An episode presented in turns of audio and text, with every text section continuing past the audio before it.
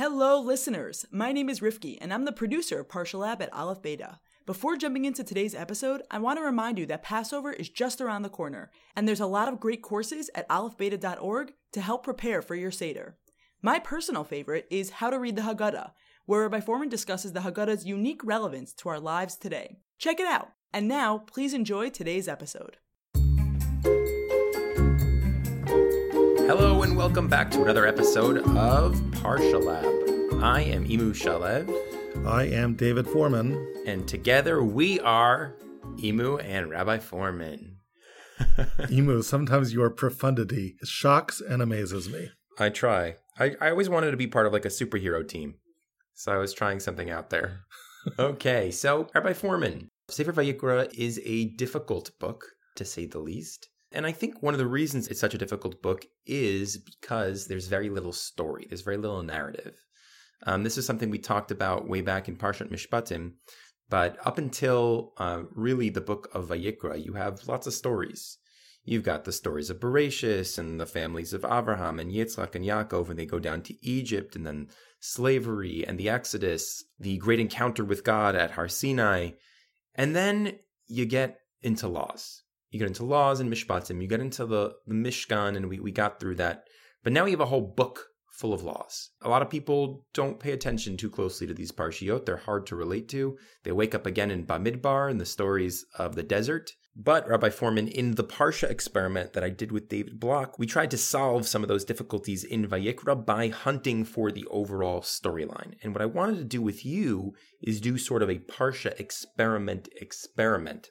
Show you what we noticed and see what that provokes for you. How do you feel about that? So I feel good about that. I always love meta stuff, and this feels very, very meta. Basically, if I understand you correctly, you're going to be giving to me some of your beginnings of your thinking. We'll sort of see where it goes, and I wonder if we'll end up in similar places, but time will tell. So go ahead, shoot. Okay, great. Thank you. So, this is sort of how David and I did it. We would open up the Parsha, uh, which, if you want to join me at home, you can do that by opening up Leviticus 1, uh, verse 1. And we would we would read and see okay what's going on in this chapter. So let me read with you. Moshe, Hashem elav moed lemor. So God called out to Moshe. God spoke to Moshe uh, from the tent of meeting, from the ohel moed, saying. Um, and then what ends up in this chapter is a long list of korbanot, of sacrifices. I actually don't want to focus on the list of sacrifices. I want to ask the classic Parsha experiment question. How is this section, this God calling to Moshe from the Ohel Moed, connected to the very last story, the, the, the chapter that precedes it, which is the last chapter of Exodus? Okay, yeah. So I'm looking here at Exodus 40. There's this cloud descending on the Ohel Moed, on the tent of meeting or the, the Mishkan. And the idea of that cloud is that here's this uh, structure that people have built, but until God actually comes and sort of takes up residence in the structure, it's only sticks and stones. There's nothing special about it. God is coming in this cloud. Of course, if we go back even earlier in Exodus, the cloud reminds us of the cloud that God descended upon Har Sinai, the mountain itself. It says, Vayered Hashem ba'anan, the God came down the cloud. And now the cloud seems to be resting not just on this uh, majestic uh, setting of uh, of God's creation, namely a mountain, but it's now resting on a humble sort of structure created by man, uh, which is this thing at the bottom of the mountain, the tent of meeting, and the cloud is now coming all the way down. Ultimately, so to speak, the cloud is going to take up residence, as it were, between the two kruvim of the ark, but this is sort of the journey of the cloud coming down. At the glory of God fills the Mishkan. And then verse 35 always struck me as, as very instructive here, that lo Moshe actually couldn't come into the Ohel because of the anan there, that God was there and the holiness of God's presence was so intense that it did not allow room for a human being, for even Moses. And uh, and that's really the very last verse of Exodus. That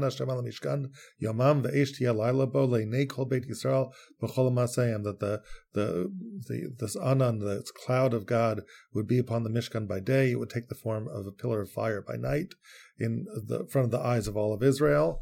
And then that leads you into Vayikra, um, where it seems to me, if you sort of ask that great Parsha experiment connection, which is how does Leviticus connect to Exodus?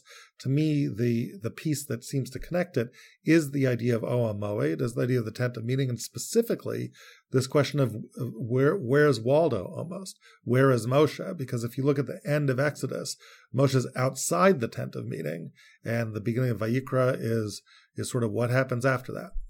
Yeah, so so I think that you definitely notice something, you know, very clear that I think a lot of commentators pick up on as well, which is that the cloud comes and descends upon the Mishkan right after they finish building it, which we've been focusing on the last few weeks. The glory of God is so is so present that Moshe can't even enter, and then the very next story is about Moshe's entrance into into the Mishkan, and so that that's a very clear connection, I think.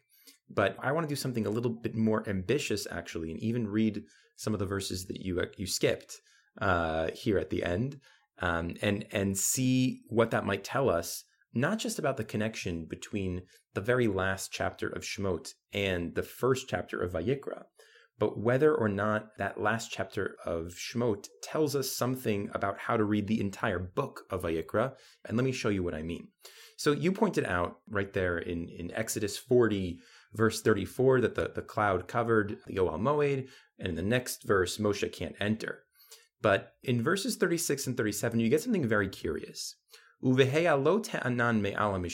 cloud went up from above the Mishkan, Yisub Yisrael b'chol masehem. Then Israel would journey. And then the next verse, V'im lo ya'alehanan, when the, the cloud did not go up, v'lo yisu ad yom he'aloto. They would stay still until the cloud would eventually go up again. And then it basically says that this is this is the way Bnei Israel would travel through the desert in their journeys. There would be a cloud during the day and there would be fire at night in all of their journeys. Which is kind of curious. It's telling us a story of not just of how the cloud would settle on the Ohel Moed, on the Mishkan. It's telling us also about the function of that cloud somehow in signaling Israel's journeying. And so you would expect that in the next chapter, or maybe not in the very next chapter, but in the next chapters, we'll hear about how the cloud went up and the journey that Israel took throughout the desert. Why is it telling us about how they would journey right now? And it's especially curious considering the fact that if you read the entire book of Leviticus, you'll notice something interesting. They never journey. They're staying in one place for the entire book of Vayikra. And in fact, one of the very last psukim in Vayikra, in, in chapter 26, verse 46, this is the last verse of the penultimate chapter of Vayikra, seemingly summarizing the entire book, says, Eila hachukim v'hamishpatim v'hatorot asher natan Hashem beino uvein b'nei Yisrael bahar Sinai biad Moshe. These, this entire book of Leviticus, are the statutes, the ordinances, the laws that God gave between him and the people of Israel where? Behar Sinai biad Moshe. At Har Sinai. We were at Har Sinai all the way back in Exodus, and you're still at Har Sinai at the very end of Leviticus. And yet we're hearing about how the cloud would go up uh, and down to signal their journeys, but they didn't take any journeys. Let me make this a little bit more curious before I turn it over to you for analysis.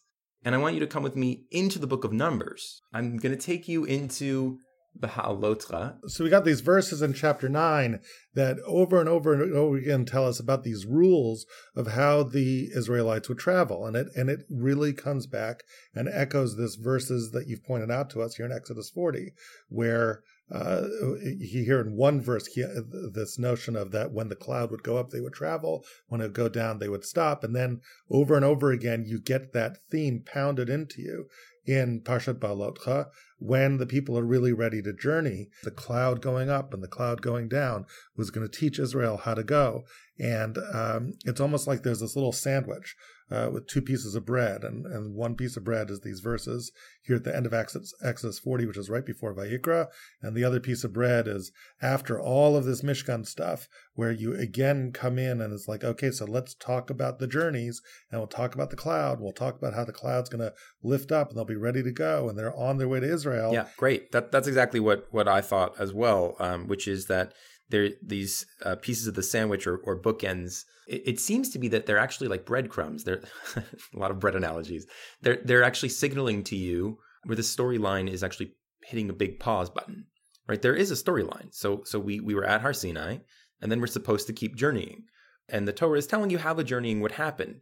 Um, but before it continues to tell you about the journey, and we're going to get to the journey in oh I don't know 37 prakim from now, right? It's telling you a diversion. We're going to take a diversion um, and talk to you about a whole bunch of laws. I think when the Torah does that, when the Torah uh, doesn't tell you the next plot point, um, and there are there are a few plot points in Vayikra, by the way. I shouldn't say it's all laws, uh, although it's mostly laws. I think what the Torah is trying to actually show you is that while it may not be plot points, this section is thematically related to what comes before it, uh, and maybe even what comes after it. Where Can I just actually begin... jump in here and, and, yeah, and yeah. interrupt you because I think if I understand you correctly, you're trying to make the point that when the Torah does this when there's a sort of sandwich. So the, the filling in the sandwich has got to be related to the two pieces of bread on the outside. So there's yes. something about these intervening chapters, which essentially are the entire whole book of Leviticus, which seems connected. And the first nine chapters. And the first of, nine chapters of, of, of Bamidbar, which seem connected to these themes of, of the bread, which gets back to what exactly is the theme of the bread, the notion of the travels, specifically the travels of the cloud. So as you were just saying that, something struck me that the description of the journeys of the people specifically with the the the motion of the cloud if i take you into say verse 36 if you look at that language ubaha'alot ha'anan me'ala mishkan when the anan goes up from the mishkan that is when the people travel and then again that word that verb ubaha'alot is going to come back in the very next verse. The im lo ya'aleh ha'anan but if the anan does not go up then they would not travel right? If you take that idea of going up and take that right into the stuff in the middle of the sandwich, the beginning of Vayikra, the laws of the offerings, and guess what the first offering is?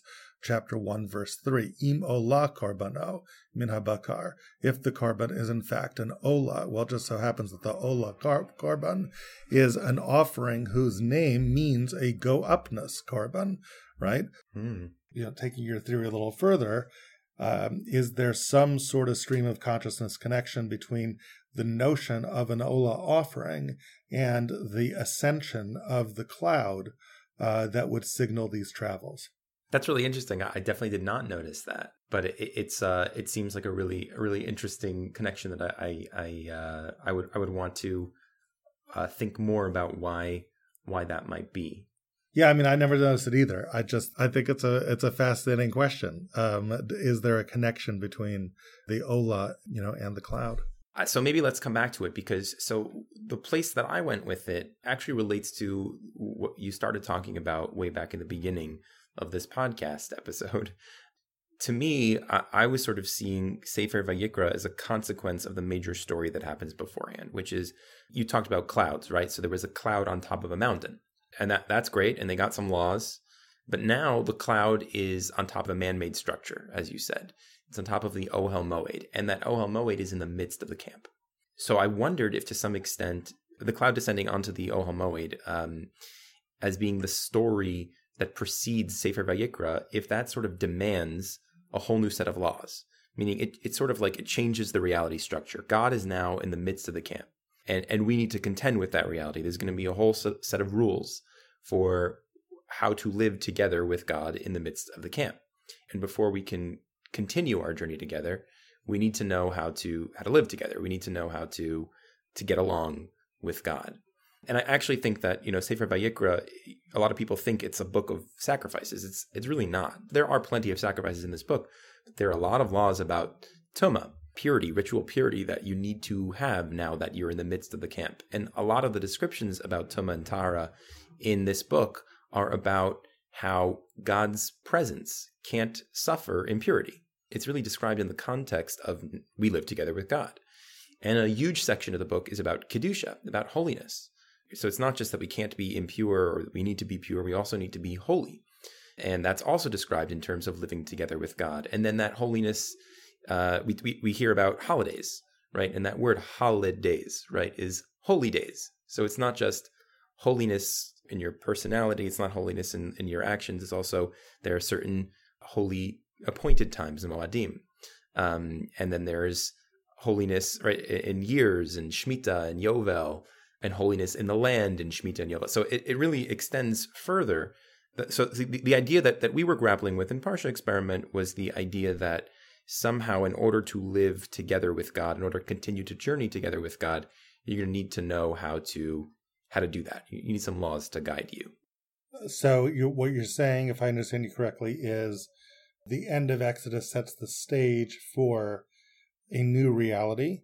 The new reality, in a way, if you take the central ideas of the second half of Exodus, they would probably add up to central idea number one, revelation, central idea number two, the construction of the tabernacle, common denominator between them, God appears and is resident upon the mountain in Revelation, and in the tabernacle, God takes up residence among the people. So the idea of God being a part of us is not just a momentary flash in the pan at Revelation, then God goes home, which is to say, it's not so much that the Anan comes down upon the mountain and then goes up and departs, but that that process of the Anan going up and down and departing is a constant process that reenacts itself in the Mishkan. And so there's a constancy to God's presence. God's always with us, departs briefly to allow us to leave and to go, but then comes back, in which case we stop. And that that requires some laws because the laws require us to be with God in a certain kind of way. And maybe just to pick up on that theme just a little bit, you know, getting back to that idea of Ola, isn't it interesting, Imu, that if if the Anan, you know, from the Mishkan is kind of an echo of the cloud, the Anan from Sinai, isn't it interesting that when the cloud descends, no one moves, and when the cloud goes up, they do move? What does that say to you, especially in light of the of Sinai? Well, the way I always understood it is that the cloud is God's presence. Right. So when the cloud, when God is present, you you hang out with Him. If you think about it, isn't that interesting? Because if somebody would say to you, "What were the Israelites trying to do in the desert?" So you'd say they were trying to get to Israel. Well, that's one thing they were trying to do. But it's interesting that whenever the cloud descended, they weren't trying to get to the land of Israel. They were just hanging out. There was like this overriding imperative that when the cloud descends, you don't move. Why? Mm-hmm. Because when God's there, it's not about where you're going, it's about where you are. And then isn't it fascinating that if you see these laws in the way you're seeing them, the middle of the sandwich is about how do we exist with God? How do we be with God? Right? And and forget where we're going. What are the ground rules for maintaining this relationship when you and I are in the same place together? And then we have these laws of these offerings. Isn't it interesting that the offering, which is described as a korban, the very first of those offerings is an ola. There's like an irony here. Normally in the cloud, when the cloud would be ola and would go up, everyone would leave and then you would stop thinking about being with God. It was just time to journey. But when the cloud would descend, that's when you would connect with God. But even when the cloud would descend, how would these laws sort of guide you in terms of being with God? Well, there was this Ola that you could bring, a free will offering that just goes up to God. And the irony is, is that when the cloud is not going up, when the cloud is down, and all you want to do is be with God, that's the moment where instead of you moving, you take motion in the form of this animal, which is almost representative of you. And it's a korban, and korban describes a certain kind of moving towards right? And there's a moving right, that, towards almost the vertical, horizontally. Korban means to come near, to draw near, almost as if there's this horizontal motion where I draw near, and this vertical motion, which is ola, I draw up, and I'm concentrating movement in something that's not me.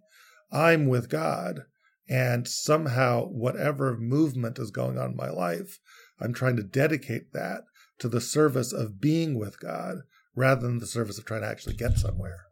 So I, I like where you're going with this. Um, it reminds me of a few things. Number one is that there's throughout Vayikra, there are a few instances of man made clouds, terrestrial man reaching upward, of creating a cloud that goes upward, mm-hmm. uh, almost mirroring God's heavenly cloud, which comes downward towards the earth, right? So there's the Ola Korban, which starts off Sefer Vayikra, where we are I guess maybe even reaching out to God by creating this pillar of smoke that goes upward. There's also at the very center of Vayikra is Acharei Mot, right? The, the service of the Kohen Gadol on Yom Kippur, where we bring the cloud of Ketoret, literally described as Anan HaKetoret, um, mm-hmm. a cloud, a terrestrial cloud that goes upward and meets the heavenly cloud that descended from the heavens uh, and rests above the the ark. Uh, so there's the closeness of cloud meeting cloud, which which is at the very center of this book of Vayikra, which sounds like you're sort of suggesting begins uh, at the very beginning of Vayikra in the form of Korban Olam. Yeah, uh, you know, right sort of in the middle of the book, you've got this cloud, which is fascinating because if you think about the the ends of the book as you're defining them now, it's about clouds. So is that how cool is that? Right? In other words, it's about the cloud of God coming down into Sinai at the very end of Exodus, leading into Leviticus. Then it's about these clouds in motion in Parshat Beha'alotcha in, in Numbers 9. And right there in the middle of Leviticus, you have cloud meets cloud, where a human being really doesn't want to go anywhere. On Yom Kippur, you're not moving, you're just, you're just there and the way a human being expresses that desire to move to be with God is when cloud meets cloud, and literally where one cloud goes up, and there's that language of Ola again. And you get the, the beginnings of that at the beginning of Vayikra, where you have a, another kind of Ola, but it's not yet a cloud. It's an offering, which is an also and perhaps some kind of attempt to make contact uh, with the divine. I think that's that's really interesting. I'll, I'll, just say one more thing that it reminded me of this idea of when God is there, you don't want to go anywhere, um, and that so long as you consider the journey, it's difficult for you to be with God. And maybe I'm ruining Parsha Lab for Parshas uh, Bamidbar and Naso, but those first nine chapters of uh, of Bamidbar and their connection to Vayikra can now maybe understood, you know, according to your theory, because those first nine chapters describe the way in which Israel would journey and the way in which they would encamp. If you don't read them closely, you know, the way I always pictured um, the the journeys in the desert and the way in which the tribes would travel would be in a straight line. Right? That would be the normal way of thinking of, of the nation of Israel traveling. But that's actually not how they traveled, and it's certainly not how they encamped. The way they encamped is they encamped around the Ohel Moed. They encamped around the cloud of glory. They specifically put God at the center of their camp. And mm-hmm. even in their journey, they journeyed in that box like formation. They didn't journey in a straight line. Perhaps uh, that that is because even in their journeys, they were doing their best not to journey, or or they were sort of showing their desire to be at rest once again uh, and be with God at the center of their camp and not lose their structure or their integrity uh, as as a camp. But to me, if that if that's if that's true, if that if that all works, it makes sense as to why those first nine chapters are a part of this bookend uh, system of sort of the cloud going up and the cloud going down. Why why uh, you get that smushed and sandwiched in there in between these two pieces of bread. That is interesting. Let me just uh, close out, if I can, kind of look at some of the the overall themes of Leviticus uh, with uh, one more meditation on the cloud. If you think of a cloud, it's a kind of interesting direction finder, isn't it, for people? And if you think about uh, us being led by a cloud as a symbol of the divine presence, uh, who gets led by a cloud? A cloud isn't, you wouldn't think of a cloud as a GPS. A cloud is such a strange thing. And if you think about who relates to clouds, and it, it just brings me back at least to what we argued was a central metaphor of how God relates to Israel which is who are we going back into Parshat Yitro and going back into earlier in Breshit, right? It's birds again. We're the bird right? It's about this this mother bird. It's about this God who comes and, and sees himself as the eagle, right? That flies above the clouds, as it were, flies in the clouds, and that takes care of this other kind of bird, this gozel, and nurtures it and takes care of it. And, and there's that metaphor that God is this great predator and with great power, but he takes care of this little wounded bird um, maybe even from a different species, this gozel, which is us. And therefore, what better direction finder could there be than a cloud? Who takes direction from a cloud but a bird? And we're being led by this cloud, but and yet there's times where the cloud descends, and all you want to be is be nestled in the cloud and hang out with the eagle. And it's not about where the eagle takes you, which ultimately is the land of Israel, but it's about the ability to just be in the cloud with the eagle. Very nice. Rabbi Fohrman, I just want to close out by suggesting sort of what, what these ideas mean to me. Yep. For me, the context is really important in understanding the overall storyline and understanding Sefer Vayikra's relationship with the overall storyline because it suggests that Vayikra isn't like this appendix. It's not some like, here are a list of laws that you should close your eyes and not pay attention to until we get some more meaty plot points. It seems to be, you know, its place at the center of the very five books of Moses and its themes of korban, which uh, the idea of closeness and the idea of the cloud at the center of the camp and and and the consequences of living together with God. All of that seemed to be kind of the mission statement of of the people of Israel, the core value that we have and, and what we're all about, which is closeness with God, living together with God. It causes you to sit up at the edge of your seat and maybe pay a little bit closer attention to the laws and values present in Sefer Vayikra. What is Sefer Vayikra trying to tell us about how we live together with God? Um, so I can't say I know all the answers quite yet, but I do know that the context uh, makes it really interesting and demands a lot of focus on what Sefer Vayikra is about. Sure, and I think about living together with anybody, right? That there's uh, a certain kind of curtailing of individual freedom that goes along with the choice to be together with somebody. And the greatest example of that is marriage. Uh, but any sort of family life, or indeed any sort of communal life, is part of that. And if you think about what it means to be part of a civic society with others, it means to live together with them. Uh, and it's not just about me being the Wild West cowboy and I can do whatever I want, but that there are uh, constraints upon my individual freedom that I willingly undertake because of my desire to be together with others.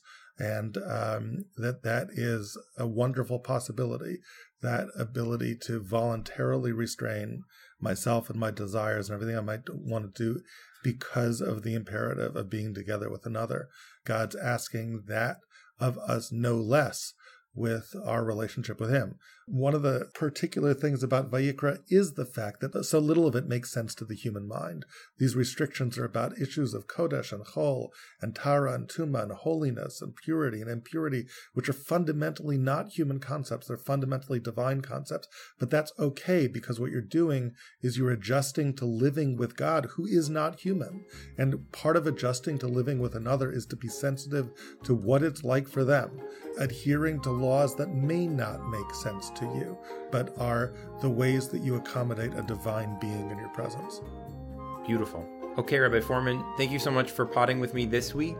If you haven't seen Rabbi Fohrman's amazing videos on Sefer Vayikra, you absolutely should check them out. There's an incredibly good one on sacrifices, actually getting into uh, the Ola, the Shlamim, and the Chatas, and, and, trying to understand what those korbanot are and how they might have uh, relevance for us spiritually today.